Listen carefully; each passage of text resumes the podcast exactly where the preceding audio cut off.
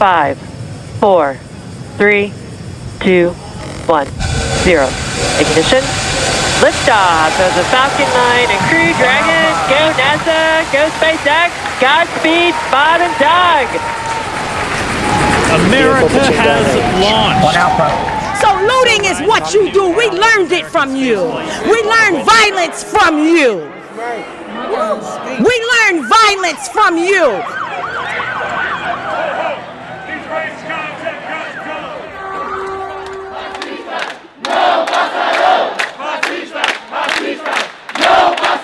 Mas falando bem abertamente, a opinião do Eduardo Bolsonaro não é mais uma opinião de si, mas sim de quando isso vai ocorrer. Acabou, porra! Ameaça de golpe, protestos contra a polícia, revolta antifascista. O que aconteceu nesses últimos dias? Perguntas, perguntas e mais perguntas. Esse e outros assuntos no episódio de hoje do Resumido. Resumido.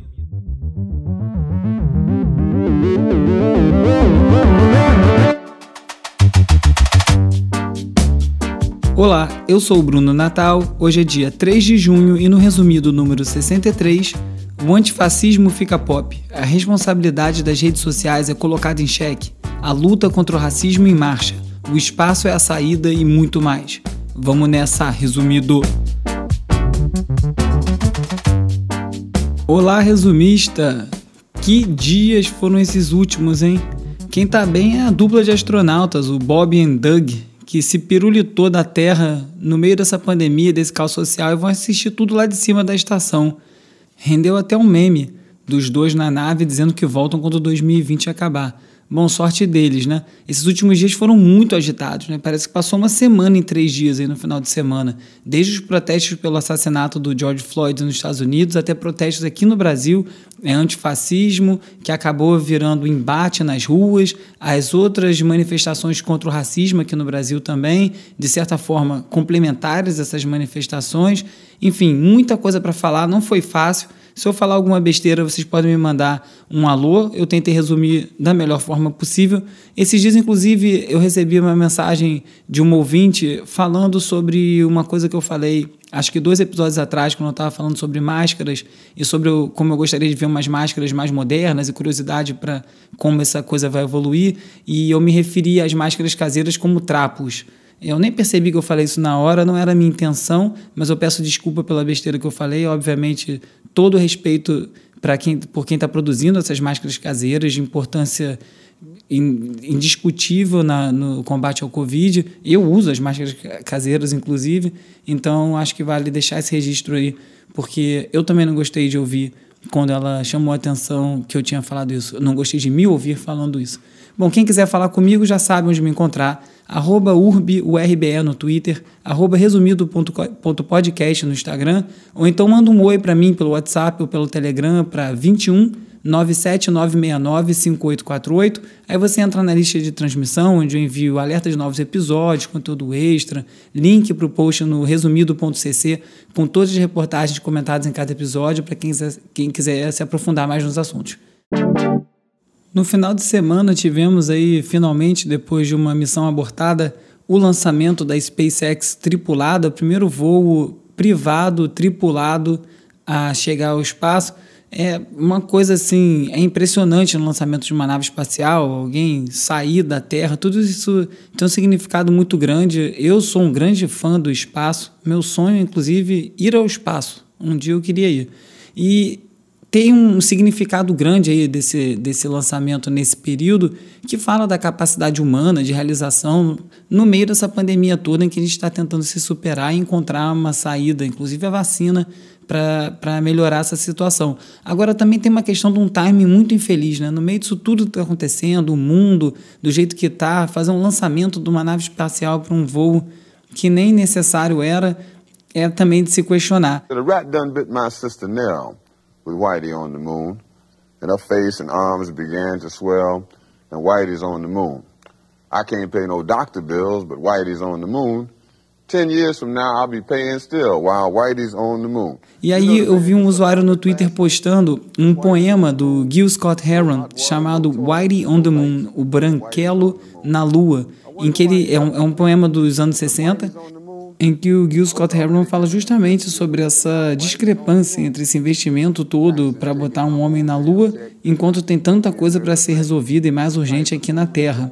Se isso era verdade nos anos 60, prossegue sendo verdade agora. E sem falar na questão racial, obviamente. Né? O Gil Scott Heron foi um revolucionário, uma grande voz, um ativista negro, é, não à toa o autor de A Revolução Não Será Televisionada, e ele fala que, também da questão racial. Só brancos andaram na, na Lua, né? Bom, essa quantidade de protesto que está acontecendo traz a gente direto para o assunto mais recorrente aqui do resumido, que é o impacto da tecnologia nas nossas vidas. E a Wired fez uma matéria sobre como você pode protestar de maneira segura na era da supervigilância tá tudo sendo filmado, tá tudo acontecendo ao mesmo tempo e você pode estar tá sendo espionado ou acompanhado sem nem saber? Sem estar com atenção. Então chama atenção para algumas coisas de padrões de reconhecimento facial, que tipo de tecnologia pode estar sendo utilizada para pelo menos você saber do que se proteger quando você estiver na rua. Porque, como teve uma matéria do New York Times há um tempo atrás falando, esse com um celular na rua você está sendo identificado o tempo inteiro. Então, o simples fato de você levar um celular para uma, uma manifestação já gera uma infinidade de dados que podem chegar até você. E também uma outra coisa que está acontecendo é que esse monte de selfie com as pessoas de máscara que estão postando no Instagram, no Facebook, sei lá onde mais, está ajudando as, as ferramentas de inteligência artificial a fazer reconhecimento facial mesmo com as pessoas de máscara.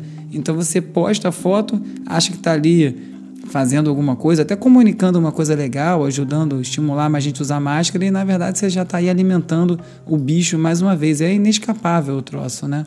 E nessa era que tudo está sendo filmado, a discussão sobre o papel do Amazon Ring, que é o sistema de câmeras da Amazon, também voltou a ser discutido. A Amazon segue querendo pegar mais e mais contratos é, com polícias pelo, pelos Estados Unidos, departamentos de polícia, e ao mesmo tempo que posta mensagens falando sobre as manifestações é, contra o racismo que estão acontecendo nos Estados Unidos. Fica um pouco ambíguo, né? Quando o problema é a polícia, é, né, a questão que está sendo protestada lá, com a Amazon falando que isso é uma questão e ao mesmo tempo fornecendo equipamento de, de vigilância. É um pouco confuso. As polícias têm dito, é uma outra matéria também na, na, na NBC nos Estados Unidos, falando sobre como a polícia diz que nem ajuda tanto assim o, o Amazon Ring. Eles não conseguem tantas imagens que possam ser utilizadas. Mas os fãs de K-pop mostraram uma forma que você pode fazer para combater tanta imagem que está sendo gerada e que pode eventualmente ser usada contra pessoas que estão até lutando pela causa certa. Eles pegaram a técnica dos fãs de, de K-pop, que se chama fan cam, que é quando eles se filmam dançando e eles flodam tudo quanto é discussão na internet com imagem deles dançando. Isso é até uma discussão online que fala que passa do limite, é uma brincadeira que era da comunidade K-pop que extrapolou e atrapalha a discussão em outros lugares. E os, os fãs de K-pop sugeriram fazer exatamente isso para combater um sistema que a polícia de Dallas botou no ar, que era para receber imagens das manifestações para tentar identificar as pessoas. Quando eles souberam disso, falaram: bom, vamos encher o servidor deles com essas imagens funkeando, eles não vão conseguir achar nada do que eles querem lá no meio e assim a ação fica inócua. É um uso interessante da tecnologia. E uma outra questão tecnológica que surgiu nessas manifestações é a questão do hashtag. Na terça-feira teve o Blackout Tuesday, né, que foi um movimento que foi encabeçado por duas é, executivas que eram da Atlantic Records, é, começou falando que a indústria, é, é, the show must pause, acho que é essa a hashtag, que o show deve pausar em vez do show deve continuar, para refletir sobre tudo isso que está acontecendo. E isso se transformou num movimento maior e várias, re, é, várias pessoas nas redes sociais passaram a terça-feira inteira sem postar nada, além de uma imagem preta para sinalizar que a pausa era por esse motivo. Várias empresas deixaram de trabalhar. Eu tinha uma reunião com uma empresa que a sede é nos Estados Unidos e foi cancelada a reunião, foi reagendada por conta disso, assim, foi levado a sério essa pausa. Mas as pessoas começaram a marcar essas fotos com o hashtag Black Lives Matter. E quando, ou então com o hashtag, hashtag BLM. E aí começou a atrapalhar o movimento, porque foi tanta foto que não era nada, assim como o caso do K-pop que eu falei, é, que escondeu as imagens que precisavam estar ganhando é, visibilidade. Então começou a ter uma contra-campanha de não usar esse hashtag, usar o Blackout Tuesday em vez de usar o Black Lives Matter. Então um uso de tecnologia que às vezes as pessoas não sabem, né? Viram uma coisa, é, o hashtag tem uma função, um hashtag no movimento social de protesto tem uma função de coletar essas imagens e esses materiais e isso pode ser atrapalhado por uma outra coisa. Então ficou aí uma lição para muita gente que às vezes usa a internet sem ter sentido, né? sem ter essa noção de como essas ferramentas todas funcionam. E nos Estados Unidos, essa discussão sobre o uso da, da internet, das redes sociais, tomou uma dimensão inédita. O Twitter e o Trump entraram em rota de colisão porque o Trump, depois de fazer dois tweets que é, iam contra os termos do Twitter, ganhou um adendo embaixo do tweet. Eles editaram e botaram avisando que aquilo ali era uma informação que fugia dos, do, das regras da rede. Foi um tweet que ele falou dizendo que ia enviar a Guarda Nacional para Minneapolis, que foi o centro das manifestações que a gente está vendo essa semana, que era para a Guarda Nacional fazer o trabalho direito, ou seja, combater com violência os manifestantes. E esse foi o segundo tweet. Antes desse, ele tinha feito um outro que falava com uma verdade absoluta, que o que na verdade é uma especulação, que as eleições via correio, cédulas enviadas pelo correio, com certeza seriam uma fraude. O Twitter dessa vez resolveu bater de frente, marcou ali o, o, o tweet do Trump com essa questão, que é uma notícia que não é verdadeira ou que traz alguma coisa que fere as regras da, da, do Twitter, e virou uma briga. O Trump ficou insultadíssimo.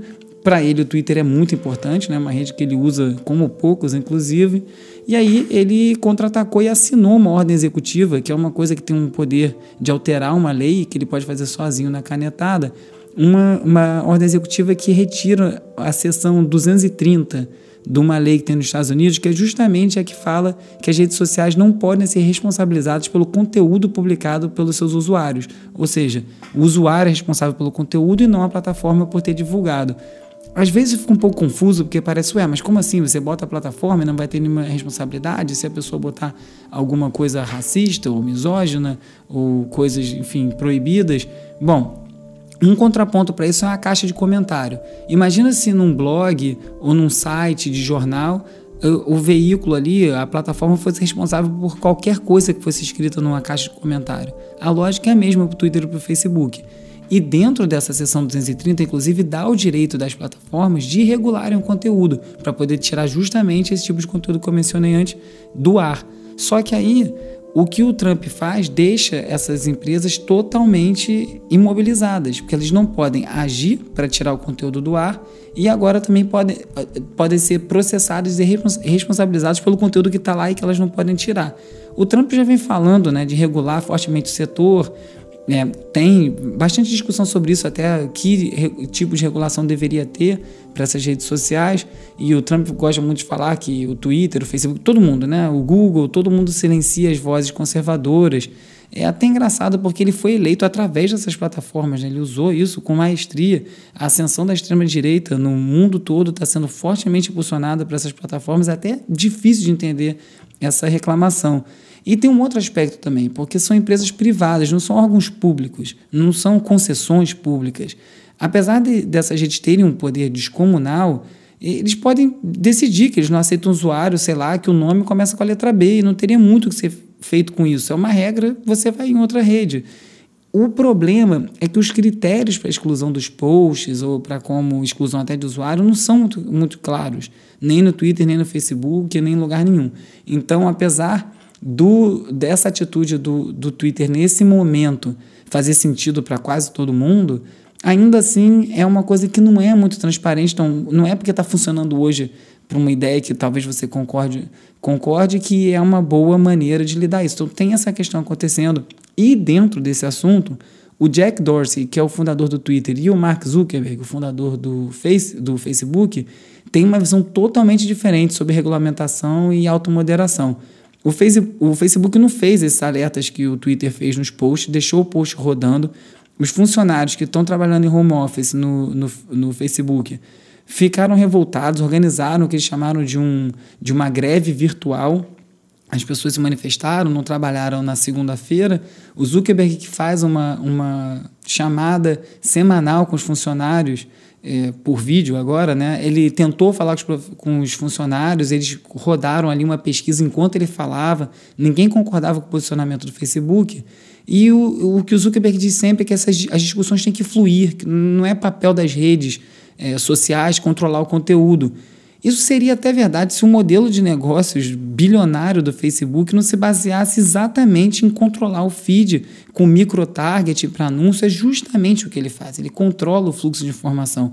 O que ele não quer, e ele sempre pede regulação, em vez de pedir para resolver por conta própria no Facebook, é justamente não ser responsabilizado por nada. O que acontece ali, então vocês tragam reguladores que assim ele perde essa responsabilidade. Essa semana até vazou também um relatório que mostra como os executivos do Facebook já sabem há um tempão os efeitos da polarização da plataforma, que ela polariza, que ela divide as pessoas, mas eles decidiram conscientemente não fazer nada porque todo clique gera receita. Então, exatamente como já vem sendo dito, que esse tipo de discussão, esse tipo de animosidade ajuda a gerar tração e trazer mais, mais views e mais cliques, eles querem isso, não vão fazer nada. Nos Estados Unidos, alguns grupos de direito digital, o CDT, por exemplo, que é o Center for Democracy and Technology, Centro de Democracia e Tecnologia, já está contestando legalmente essa ordem executiva do Trump. E aí está falando que é uma retaliação e que isso impede as próprias plataformas de lutar contra a desinformação, contra a alteração de votos, contra a violência que pode ser propagada por ali. E essa discussão toda parece muito distante, mas aqui no Brasil ela também está acontecendo. Está né? Tá aí um projeto de lei das fake news aqui no Brasil para ser votado. Ele teria sido votado essa semana, ficou para a semana que vem, e aparentemente, pelo nome, né, PL das fake news, você acha que é a favor. Eu mesmo tuitei pedindo é, que as pessoas votassem sim lá no, na, na, consulta do Senado. E aí me chamaram a atenção falaram: opa, é melhor você dar uma olhada nisso melhor. Eu realmente não tinha olhado isso tão a fundo assim. E aí fui ver as pessoas da área, o Ronaldo Lemos, que é um advogado disso, o Pedro Doria, que é um cara que acompanha bastante também. E aí eu fui vendo que as pessoas estavam já coletando algumas coisas e fui parar numa conta chamada Direitos na Rede, que listou os 10 principais motivos de por que essa lei não deveria passar. E basicamente, do jeito que a lei está, esse projeto de lei está, ele fica inaceitável porque ele viola bem essas convenções internacionais que eu estou falando agora, é, de como essas plataformas funcionam. Você tem é que seguir o dinheiro. Isso aí é transparência, seguir o dinheiro e descobrir da onde está vindo essa fake news. Não é a plataforma o problema, o problema são os atores que estão financiando esse fake news, como a gente viu aí recentemente nessa operação da Polícia Federal, mostrando a quantidade de gente que estava é, bancando isso com caixa 2.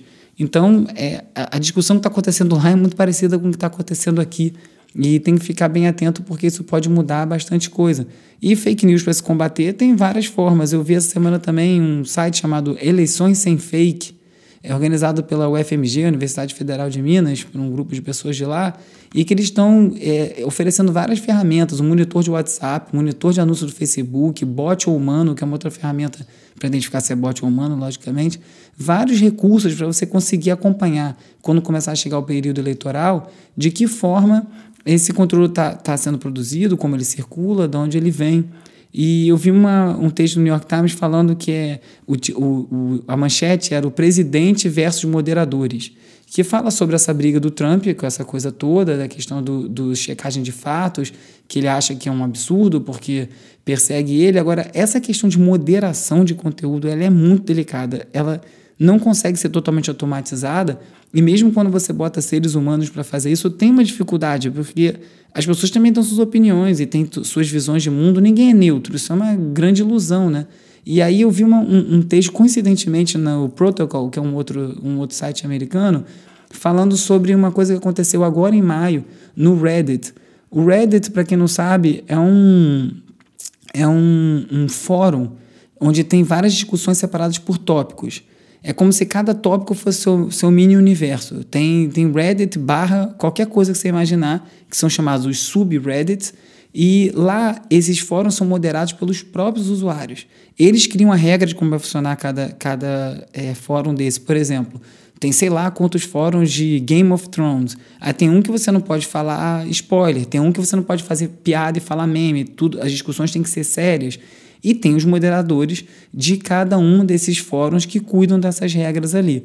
E aí, um usuário do Reddit, sei lá, é, mexendo coisa daqui para lá, denunciou, ele fez um print, botou e começou a botar em vários subreddits desse, dizendo que 92 dos 500 subreddits mais, é, mais importantes, com mais usuários no Reddit, e não é brincadeira, tem, tem é, fórum no Reddit que tem 15 milhões de pessoas, 20 milhões de pessoas, e 92 desses, ou seja, quase um quinto, eram controlados por só quatro pessoas.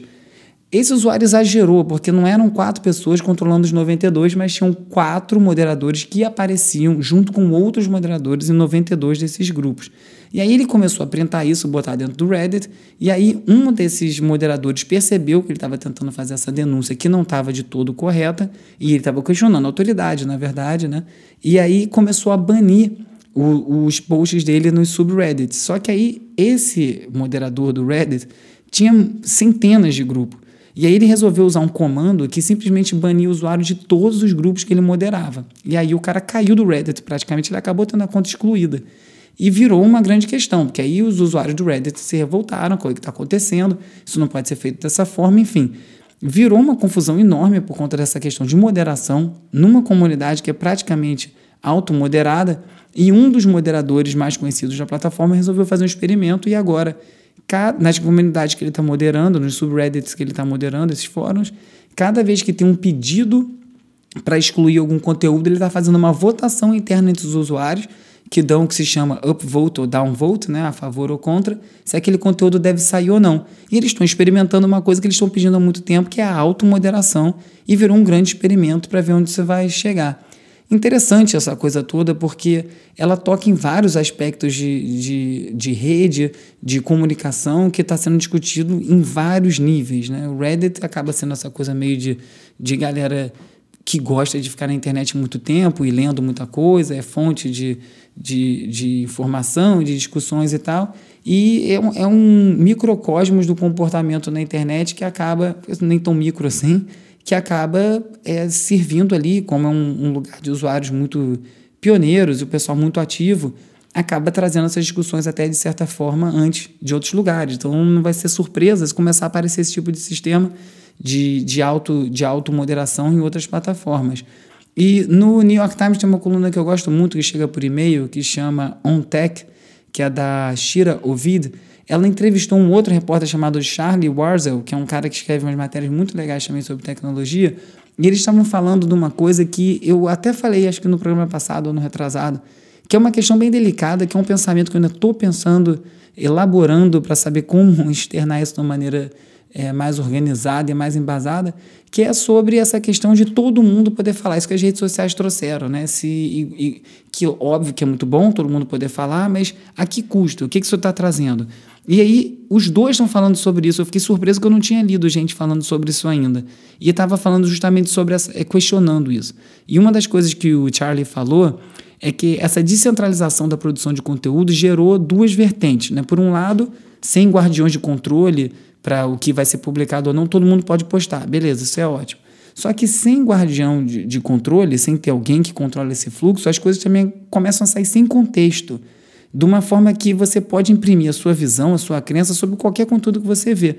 E nesse problema de não ter é, contextualização, um vídeo que para uns pode ser um protesto reprimido pela polícia com violência, para outro pode ser visto só como um monte de baderneiro sendo combatido pela polícia. Se não tiver um contexto confiável de alguém para poder falar sobre isso, o que, que aquilo é, dificulta muito e tumultua muito a comunicação.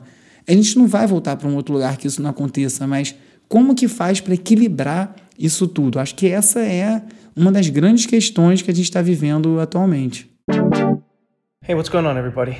Um, you know what's really interesting about what's happening in America right now is that a lot of people don't seem to realize how dominoes connect, how one piece knocks another piece that knocks another piece, and in the end creates a giant wave. Bom, e falando agora especificamente da, dos protestos raciais que estão acontecendo nos Estados Unidos, foi uma saraivada de conteúdo nesse final de semana que, olha, eu não me lembro a última vez que foi tanta coisa assim ao mesmo tempo.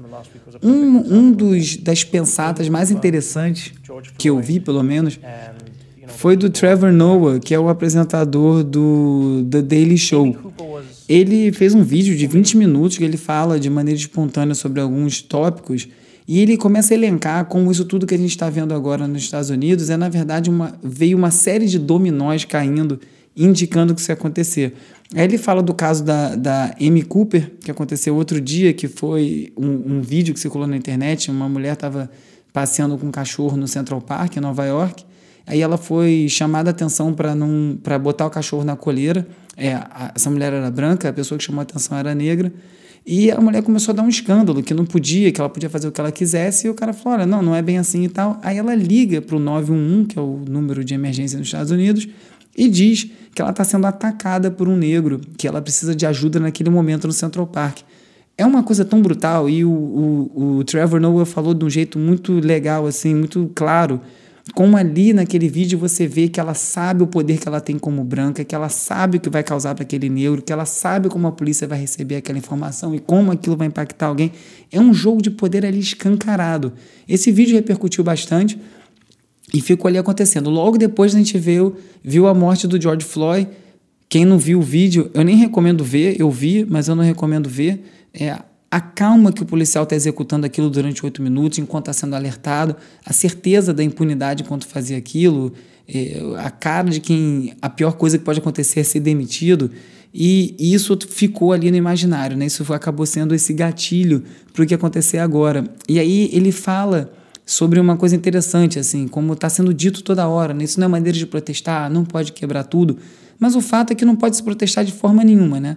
O Colin Kaepernick, que é o quarterback do 49ers, era, começou a se ajoelhar durante o hino dos Estados Unidos nos jogos da NFL e ele acabou perdendo a carreira, porque ele foi demitido, foi, foi demitido, foi forçado a se demitir do 49ers e não arrumou mais outro time para jogar, porque a liga foi contra, o Trump falou contra, falou que era um absurdo. Aí depois, é, o Martin Luther King, quando, quando é, fazia suas passeatas também não era maneira de se manifestar. E aí, quando a pessoa vai e quebra tudo, também não é maneira de se manifestar. E o que o Trevor Noah fala é que não tem jeito certo. Porque se você está protestando, você está protestando justamente contra aquilo que está tentando te impedir de protestar. Então sempre vai estar tá errado. É uma coisa que não tem muito como você fugir dessa dinâmica. E aí, um, um atleta que não é tão politizado quanto o Colin Kaepernick, mas que sempre posta as coisas, está sempre ativo nas questões raciais, que é o LeBron James, jogador de basquete. Ele fez um post mostrando uma galera numa manifestação bem pacífica no Colorado, é, todo mundo é, deitado num parque e tal. E ele fala, ele botou no tweet dele assim, por que, que a mídia não está mostrando isso? Aposto que não está, eles só querem mostrar coisa com violência que vai ocupar sua cabeça e não essa união pacífica e tal, que é um ponto muito válido, mas eu fiquei preocupado quando eu li isso porque cai no mesmo lugar de um cara que está aí do lado certo da luta, mas também questionando a mídia. A mídia começou a apanhar de todos os lados. Apanha dos conservadores, apanha dos progressistas, e nisso dá o problema que eu estava falando anteriormente. Cadê os guardiões para ajudarem a contextualizar? Eu acho que tem esse problema sim, que ele apontou, sem dúvida isso existe, isso é óbvio que existe, mas também essa polarização, é, essa coisa toda que acontece contra a mídia também não está ajudando. Eu, eu já ouvi de amigos meus, eu converso com todo tipo de gente, às vezes me falam, você é maluco, você fala com, com gente, que você passa a conversar com gente assim, eu quero ouvir todo mundo. Então eu tenho amigos e conhecidos de, de tendências mais conservadoras e que já me questionaram. Já aconteceu duas vezes, essa semana teve mesmo um, um amigo meu que eu mandei uma notícia e falou: Ah, isso é uma reportagem, né? Como se fosse um problema ser uma reportagem. Isso é muito grave. Isso é erosão de um dos poderes que são pilares da democracia, que é a imprensa. Isso, sem dúvida, é algo para ficar bem atento. Um outro tweet que eu vi muito, muito bom falando sobre essas manifestações todas falava sobre como um detalhe que está acontecendo é que as pessoas não têm nada além de muito tempo para olhar tudo o que está acontecendo. E se as pessoas estão com esse tempo todo para observar carro de polícia avançando em manifestante, é, político dizendo que vai dar golpe, as pessoas vão ver o que vai acontecer e isso não vai acabar bem. O pessoal vai começar a se mexer. Não à toa, no meio dessa confusão toda, o Trump declarou que, que, vai, que vai colocar os antifas como um grupo antiterrorista.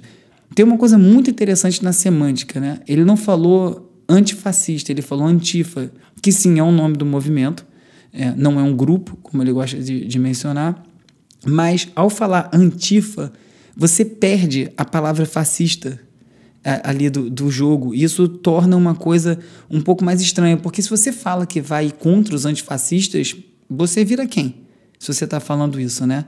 E esse monte de quebra-quebra que assusta as pessoas e que gera isso tudo, todo esse medo, tem um outro aspecto aí. Já saiu matéria na, no New York Times, já saiu na, na NBC, dizendo que tem vários supremacistas brancos, ultranacionalistas, que estão convocando pratos violentos no Twitter, fingindo que são membros de organizações antifascistas. Ou seja, são pessoas infiltradas querendo gerar o tumulto para deslegitimar a movimentação de quem está protestando de maneira correta. E aí já tem várias discussões sobre isso, né? É, tem muita coisa na internet de vários é, integrantes de movimentos negros nos Estados Unidos questionando a violência, outros apoiando a violência, e está tendo discussão na rua, porque alguns falando, olha, não faz isso, porque vai ser pior para a gente, a gente vai ser culpado por isso, enfim. Várias discussões que, tem, que vem tendo nesse, nesse aspecto. How old are you? I'm tired of this. How old are you? I'm 45 years old. 45 man. and I'm 31. And I'm tired of seeing And you the man. older generation than me and I right. am too. And we've been standing but around as something. the older ones. Uma das mais bonitas, parece uma cena de um filme do Spike Lee, é uma coisa assim, é muito emocionante o vídeo. São três pessoas, três negros, um de 45 anos, um de 31 e um menino de 16. E o de 45 tá exausto, tá gritando, tem que quebrar tudo. O de 31 fica no meio dizendo a gente não pode fazer isso, isso vai ser pior pra gente. E eles ficam tentando falar com o de 16, os dois tentando conversar, convencer o 16 de um dos dois caminhos. É um vídeo muito forte, assim, porque mostra esse ciclo, né? Não acaba. E o, o de 31, que fica no meio, que é quem fala mais, ele fala isso, ele fala, olha, você daqui a 10 anos vai estar onde eu estou, porque eu já estive onde você estava, quebrando tudo e não resolveu. E aí fica essa, essa discussão quase circular. Hey, I want you to hear this. In my entire career, I will never forget this night. Because what I saw was what the entire nation saw when they see people that are angry, people that feel like they don't have a voice, turn in a second when the police listen to them, when the police understand them. É, quem também falou, é, é, outro vídeo também que, que viralizou demais foi dos policiais se solidarizando com os manifestantes, né? Policiais se ajoelhando, é, alguns outros caminhando em vários estados dos Estados Unidos e falando, é, cara, a gente está aqui para proteger, para ajudar vocês a se manifestarem, para impedir o quebra-quebra, porque é ilegal, mas a gente apoia o que vocês estão demandando. Isso é uma mudança bem grande, né? Isso é uma questão que sempre fica muito na minha cabeça, assim, quem são as pessoas que são os indivíduos da força, das forças do, do Estado que vão, às vezes, contra os seus iguais. É, se sente parte do sistema, se sente empoderado, se sente deslocado daquele, daquele grupo. E isso parece que dessa vez está acontecendo menos. As pessoas estão ali um pouco mais envolvidas. E outro vídeo que circulou muito também é, de, é um vídeo de dois anos atrás, não tem a ver com esse momento agora diretamente, mas tem tudo a ver com esse momento, que é um negro fez um vídeo, um, ele olhando para a câmera e ele se apresentando, ele fala, só quero me apresentar. E ele conta a vida dele, quem eu sou, do que eu gosto de fazer, onde eu fui, onde eu fui, onde eu não fui, enfim, conta a vida dele. E ele fala uma coisa assim que é muito forte. Ele fala assim: "Eu nunca tive uma arma. Eu nunca tive, eu tenho, nunca tive numa briga, eu tenho medo de aranha, e ele fala: Eu odeio pensar que alguém possa ter medo de mim porque eu sou negro. Para quem é branco, como eu, ou se for o seu caso, quem está ouvindo, é até difícil se relacionar com isso, né? Você imaginar que andar na rua e a pessoa tem medo de você porque você é quem você é. É uma, é uma coisa muito brutal, assim. Acho que está começando a haver uma mudança mais aguda em relação a isso. Eu espero que esteja tendo, porque acho que está chegando a gota d'água disso tudo e está já respingando para outras partes do planeta, inclusive aqui no Brasil. Enquanto isso, várias marcas fazendo a festa aí de, de, do engajamento, né? A indústria da música, aí teve esse, como eu falei, o show must be paused, né? O show tem que ser pausado. E aí o Spotify já fez ação para nove minutos de silêncio em alguns podcasts, em alguns discos. Aí a Nickelodeon fez. Cara, é que não começa a ficar esse festival do engajamento digital, eu já não gosto tanto. Porque eu não sei, às vezes é só ficar calado, né? Às vezes não é para se manifestar dessa forma, enfim. Difícil julgar e medir isso tudo. E aqui no Brasil a gente começa a ver as coisas tomarem uma forma mais clara, o que de certa forma é bom, né? Essa ensandecida dessa Sarah Winter, que usa um nome com referência nazista, uma nazista britânica, é, fez uma, uma marcha com tochas, é, referenciando o que aconteceu em Charleston, nos Estados Unidos, aquela, aquela marcha de ultradireita que foi super polêmica, e fez aqui pedindo o fechamento da STF, enfim, ela está aí instigando uma coisa, mas o Celso de Mello, ministro do, do STF, falou, inclusive, com todas as letras, que comparando o Brasil à Alemanha de Hitler e dizendo que os bolsonaristas querem uma ditadura e que tem que tomar cuidado com esse ovo da serpente aí. Então tá, tá ficando mais claro, é mais perigoso, por outro lado é mais claro.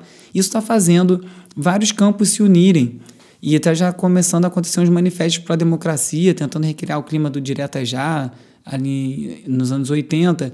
Tem um site que é o movimento estamosjuntos.org, que tem vários signatários, você pode assinar também, tem vários grupos de WhatsApp por estado para você receber informação. E a ideia é fazer uma frente ampla que seja contra o autoritarismo, não necessariamente que seja a favor da mesma coisa. E ao, ao, aos pouquinhos o, o barco está começando a afundar e ser abandonado. Né? O Ricardo Salles, que é o ministro, o sinistro do meio ambiente, é, teve uma. Ele falou barbaridade naquela reunião né, sobre passar a boiada na Amazônia naquela reunião ministerial que o vídeo foi divulgado.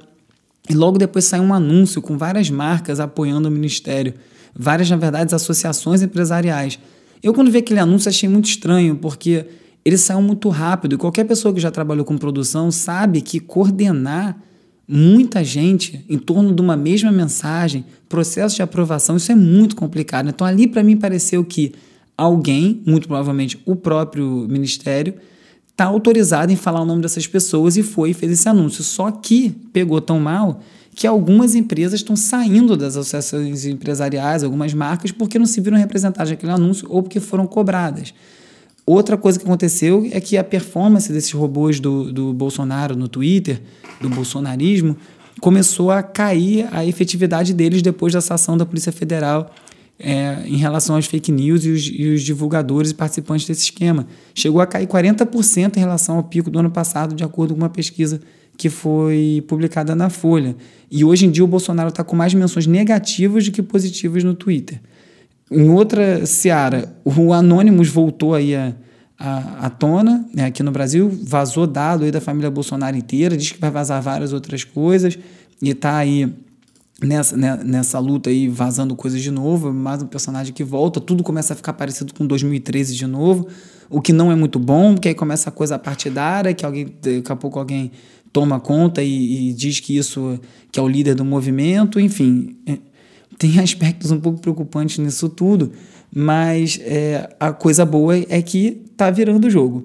O Torturra, o Bruno Torturra, meu xará, falou numa entrevista para o Pedro Doria um pouco sobre essa comparação com 2013 e como já tinha essa presença de infiltrados, de fascismo, dessa coisa já aparecendo por ali. No domingo, teve uma manifestação das torcidas organizadas, a do Corinthians, parte da do Palmeiras, pela democracia. Eles acabaram encontrando com os manifestantes pró-Bolsonaro na Avenida Paulista e acabou virando um confronto. Enfim, a porrada lambeu e aí começou a todo mundo culpar uns aos outros. Aí acontece que alguns jornalistas presenciaram o momento. Já tinha sido dito antes, eu já tinha visto isso no Twitter, essa foto, de uma bandeira do Parvi Sector, que é um, uma, um segmento de ultradireita da Ucrânia, que se apropriou dessa bandeira, que é que é, que está linkada com questões de, de nazismo na época, é, lá, lá, na Ucrânia e que está lá nos carros de som do movimento pró-Bolsonaro. Aí eles dizem que não, que só simboliza a direita. Não tem, essa símbolo é símbolo e sabe muito bem que eles estão botando. E foi por conta dessa bandeira que, que a porradaria estancou, sendo que foi provocado pelos bolsonaristas. Isso até é, parece o chefe de polícia falou. Enfim, não está fácil aí é, é, resolver essa coisa não, mas no meio dessa guerra toda, o D2 falou uma coisa, o Marcelo D2, o rapper, falou no Twitter uma coisa que eu achei muito boa. Que nos jornais você fica lendo que de um lado são os, os antifascistas, do outro lado são os apoiadores do Bolsonaro. E será que não era melhor dizer então que são, de um lado, os antifascistas e do outro, os fascistas? Né? Uma galera gritando democracia de um lado e, e a outra galera com bandeira neonazista do outro. É, assim, acho que as coisas precisam ficar mais claras. Só que nesse processo das coisas ficarem mais claras, elas estão ficando um pouco mais confusas. Todo mundo viu essa semana a memetização da bandeira do movimento antifascista, o Antifa, é, e começou a ter várias variações de cores, de temas e tal, e começou a gerar uma discussão, porque o movimento antifascista não é você ser contra um fascista, contra a figura do fascista. O movimento antifascista é contra o sistema. Então, é maior do que isso. O, o que eu quero dizer é o seguinte: lendo a Sabrina Fernandes, eu li uma outra, um outro thread também do Marlon Apios, eu vi um thread da Amanda Audi, em que a Sabrina participou, alguns debates sobre isso. A questão é que, quando a gente fala que tem 70% contra o governo Bolsonaro e 30% a favor, isso é, é, é ou, ou desculpa, 70% de antifascista contra 30% dos bolsonaristas barra fascistas, tem um problema aí, porque não são 70% antifascistas, tem liberais e neoliberais que agora estão anti-Bolsonaro, e um liberal ou um neoliberal, por conceito, não pode ser um antifascista, porque ele não é antissistema, ele não é anticapitalismo, então isso não, não bate. Então tem um problema que está tendo uma distorção e aí vai cair naquela discussão que está tendo desde a eleição de 2018 sobre fascismo. Ah, não pode chamar de fascista porque não, não atende aos requisitos históricos, mas isso é uma leitura nova da palavra, é como está sendo o fascismo hoje. E aí a mesma coisa para o antifascista, porque virou um nome. Então, assim, apesar de eu achar bem estranho, eu falei isso logo no começo, eu comentei com meus amigos, eu falei, cara, tá estranho esse um meme disso. Isso é um assunto super sério super denso, enfim, tem alguma coisa estranha nisso aí. E começou essa discussão a aparecer, que acho que é uma discussão importante a se pensar. Toda luta anti-autoritária, toda pessoa que estiver contra o autoritarismo vai ser bem-vindo, mas ao abraçar uma bandeira tão forte, tão extrema quanto o antifascismo, talvez espalhe muita gente que seja contra o Bolsonaro, mas não vai conseguir dizer antifascista. Então tem esse problema de como unir todo mundo sem ser sob a mesma bandeira. Tá aí uma coisa para desenrolar e que vai ser desenrolada de alguma maneira nesses próximos dias. E aí dentro do tema mais agudo no Brasil, que são as manifestações anti-racismo, contra o racismo que estão acontecendo, que são relacionadas com a anti-autoritarismo, mas elas precedem, né? Porque o povo negro sofre com esse autoritarismo independente de governo há muito tempo. Recentemente a gente teve mais mortes, teve a morte de João Pedro, que foi bem emblemática, de um menino na favela com um tiro pelas costas, em casa, na mão da PM. E isso virou um estopim, assim como o George Floyd nos Estados Unidos, e começou uma movimentação por aqui. Filho da puta de um polícia de merda querendo invadir minha casa e me levar preso. Por favor, vem pra cá agora. Porque é um filho da puta de um merda. Você é secretário de segurança. Vem pra cá e me ajuda. E, enquanto isso você vê a maneira que isso é combatido nas comunidades, teve essa semana um vídeo de um cara no Alphaville, que é um, um, um condomínio, né, uma cidade condomínio em São Paulo, é de uma discussão do morador com o PM. É um absurdo. Não sei se você viu esse vídeo mas o empresário grita, fala que o PM não é ninguém, que não ganha nada, que ele ganha sei lá quantos mil, que ele tem que calar a boca, não tem que falar nada. Você vê esse vídeo e pensa o seguinte: imagina um negro na porta da, da, da casa dele na favela falando assim com a PM, mas não ia chegar na, na terceira palavra, que é tomar um tirambão no peito e acabava ali a história. É uma diferença muito grande que a gente tem de tratamento no que está acontecendo no nosso país e isso precisa ser revisto. Porque o que a gente vê é a Fundação Palmares, por exemplo, que está sendo agora presidida por esse sujeito que faz questão de respeitar o, o, a função da, da, Fundação Palmares, o Sérgio Camargo, e ele lançou agora um selo chamado Selo, é, como é que chama? Selo Não É Racista, que ele vai distribuir para pessoas que estão sendo injustamente acusadas de racismo, e aí a Fundação Palmares assegura que essa pessoa não é racista. É um desvio completo da finalidade da instituição, porque ele está lá para promover os valores da influência negra na sociedade brasileira, não é para defender quem foi atacado injustamente de racismo. Desculpa, isso acontece, pode ter esses casos, mas isso não é importante, não é para que serve a Fundação Palmares, muito menos hoje em dia. Não é para isso que isso tem que acontecer. Está acontecendo nos Estados Unidos com a bandeira de racistas da Ucrânia. Esse símbolo de racismo na Ucrânia. E acham que a gente vai recuar? Não vamos recuar. Não vamos. O Felipe Neto botou um vídeo que eu tinha visto, eu acho que eu vi no canal dele, depois eu vi em outros lugares, não era dele o vídeo, que é um negro que ficou parado no meio da, da Avenida Paulista, foi cercado pelos bolsonaristas ele falou tudo que ele queria falar sobre resistência, ficou parado no meio, cercado, xingando. Ninguém agrediu ele, não tiveram essa coragem, e ele ficou ali parado, marcando o terreno dele e fazendo, é, fazendo o, o, papel que ele tem que fazer de resistência. É, cara, é muito bom esse vídeo, é inspirador mesmo. E aqui no Rio teve a, as palestras do, do Vida Pretas Importam, que é um movimento que está sendo organizado por alguns ativistas de várias favelas. Estão lá o, o o Raul, que é um cara bem conhecido aqui do, aqui do Rio, no Instagram, no Twitter, ele está ele tá participando. O Renê, com quem eu já conversei numa das lives do, do Resumido, também está lá. Foi uma manifestação pacífica, é, transcorreu bem. Tem um mini doc dessa, dessa, um registro dessa passeata, dessa manifestação feita pelo Matias Max. Se você procurar lá no YouTube Vidas Pretas Importam Primeiro Ato. Você vai achar. Eu também vou, obviamente, postar todos esses links e vídeos que eu estou falando hoje nesse programa especialmente longo, lá no resumido.cc. Foi link para Dedel essa semana, acho que foram, sei lá, quase 200 links que eu passei para montar esse programa, então vão estar tá todos lá, ou quase todos lá, para quem quiser ler. Dentro desse universo da negritude brasileira, saiu uma nova tradução do Memórias Póstumas, de Brás Cubas, do Machado de Assis, que está aí, né, tido como um dos, se não o maior escritor em língua portuguesa é, no Brasil, e negro. Durante muito tempo não foi visto assim. Eu até já comentei no episódio ano passado sobre uma ação que era para corrigir esse erro histórico, que chamava é, Machado Assis de Verdade, em que eles é, recoloriram a foto, botaram ele como tinha que ser, sem ser a foto embranquiçada, a foto dele como negro, e disponibilizou no site para as pessoas poderem baixar e botar nos livros corretamente e ter essa foto.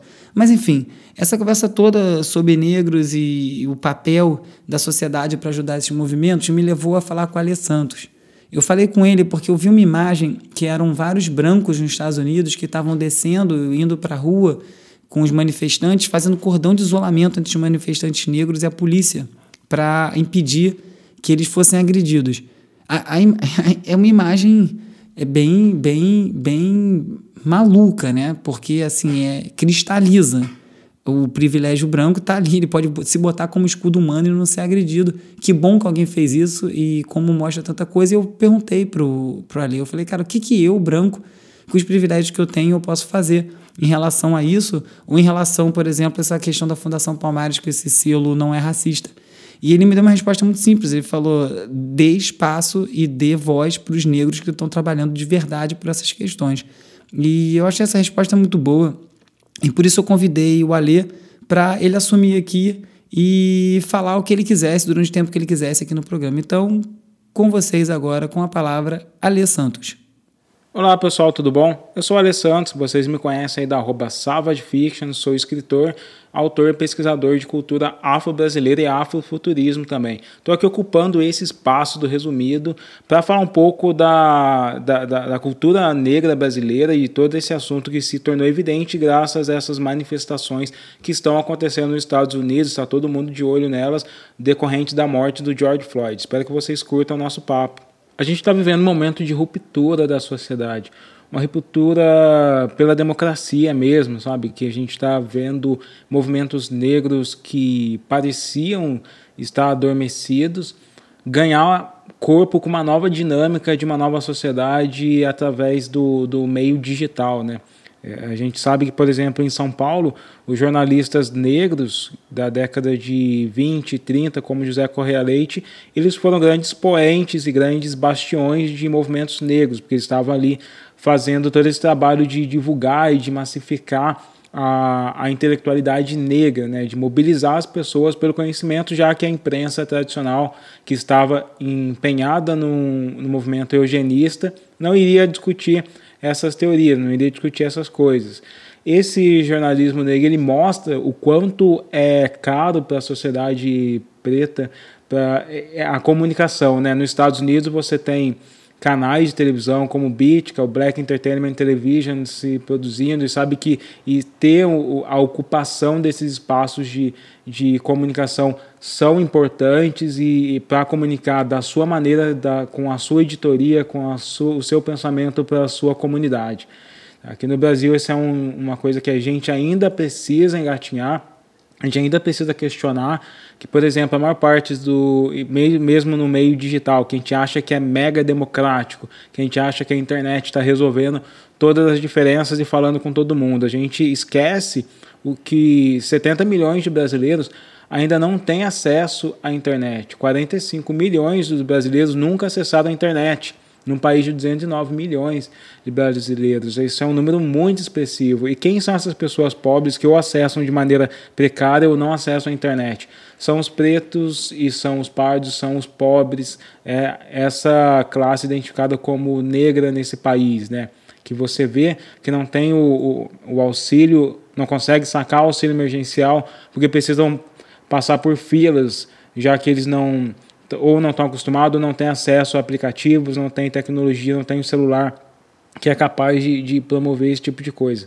Então a tecnologia ela ainda segrega aqui no nosso país, né? E por isso estabelecer esses pilares para a comunicação com a população negra também é importante. Quando a gente vê que o YouTube tem 98 milhões de usuários, e a gente começa a pensar, nossa, quer dizer então que o Brasil inteiro não está acessando o YouTube? Quer dizer então que todas as discussões que são geradas a partir do YouTube, ou por exemplo Twitter, que só tem 41 milhões de usuários no Brasil, e você vê um governo que parece que tira pautas a partir do Twitter, você começa a pensar quem são esses 41 milhões de pessoas privilegiadas que estão é, alimentando o, as políticas públicas, de qual região que elas são, qual a configuração demográfica delas né, porque elas estão impactando as discussões nacionais. E isso implica que várias das dos movimentos negros em algumas regiões mais isoladas não estão nesse debate.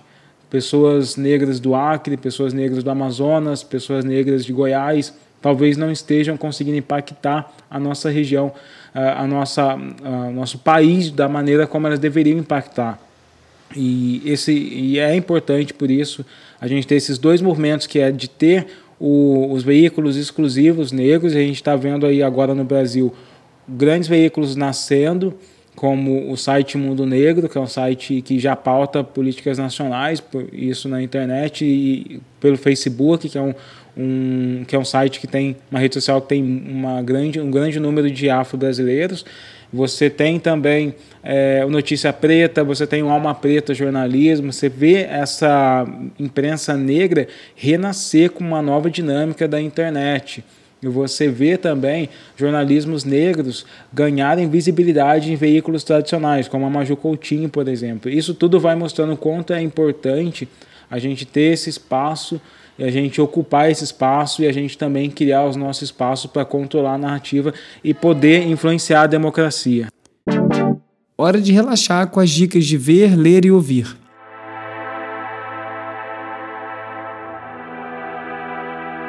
O David Lynch segue aí num ritmo de atividades durante a quarentena impressionante. Ele agora está fazendo uma série nova chamada What is David Working on Today? O que que o David está produzindo hoje? E ele põe vários vídeos das coisas que ele está fazendo enquanto ele está na quarentena, desenvolvendo projetos. Inclusive ele lançou um filme esses dias, um curta de 2015 que ele não tinha lançado direito ainda, que chama Fire Poser. Tá no YouTube. É Poser escreve P-O-Z-A-R, Fire, Fire como fogo, F-R-E. É um curta de animação que ele animou sozinho e fez a coisa toda, a trilha. Quem fez, ele, convidou uma pessoa para fazer a trilha, é, chama Marek Zebrowski. E legal, né? Tudo David Lynch que vier é sempre bem-vindo. Outra coisa legal que eu vi foi um quadrinho da artista Thaisa Maia, que ela é a família dela inteira pegou Covid, os avós, ela, os pais, e ela resolveu fazer um quadrinho, uma série em quadrinhos que ela divulgou no Twitter, contando como foram esses dias. Ela infelizmente acabou perdendo a avó, durante essa, essa, esse período na família dela com todo mundo é, infectado. E os desenhos são lindos, assim, é muito bonito o traço dela e esse registro que ela fez diferente, né, em, em forma de quadrinho. Para quem gosta de assistir vídeos, de videoaulas, o, o site do South by Southwest e também o southbysouthwest.edu, que é a parte de educação, está lotado de vídeo. Estão tendo várias palestras, eventos virtuais, encontros, aí tem chefes, médicos, já está no ar lá no, no YouTube do South by Southwest o clássico de tendências da tecnologia da Amy Webb, que ela fala das tendências para 2020, bastante coisa legal lá para quem quiser assistir alguma coisa diferente e tiver com, já com preguiça das outras redes. In August 1619, a ship appeared on this horizon near Point Comfort, Virginia. It carried more than 20 enslaved Africans who were sold to the colonists. No aspect of the country we know today has been untouched by the slavery that followed. No Spotify também tem uma lista, uma playlist, na verdade, organizando alguns conteúdos relacionados a, ao racismo, ao combate ao racismo. Chama How to be Actively Anti-Racist. Como você ser ativamente antirracista. E ela organizou vários podcasts que falam do assunto. Nessa playlist tem um primeiro episódio ou trailer de cada um, você conhece, e depois você vai se aprofundar e ouvir mais. São todos em inglês, é, mas um conteúdo muito bom. E quem quiser vai estar lá no resumido.cc, eu vou linkar lá. The revolution will be no rerun, brother. The revolution will be live.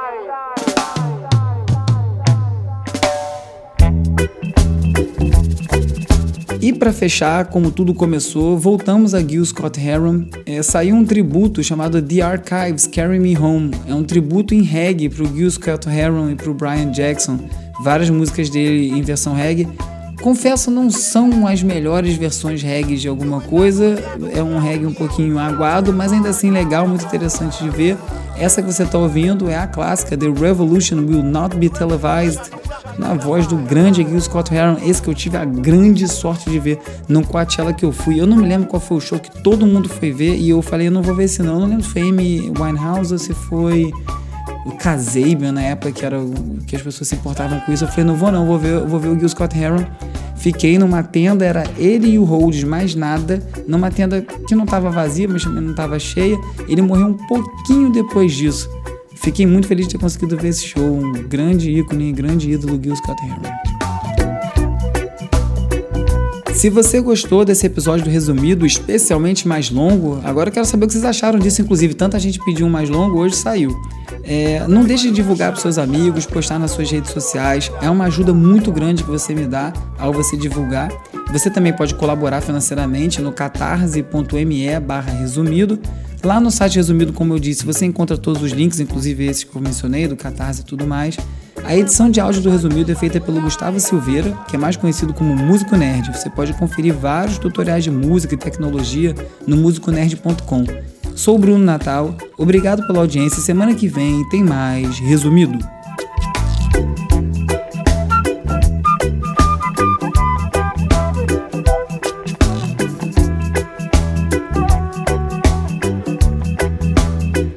Resumido.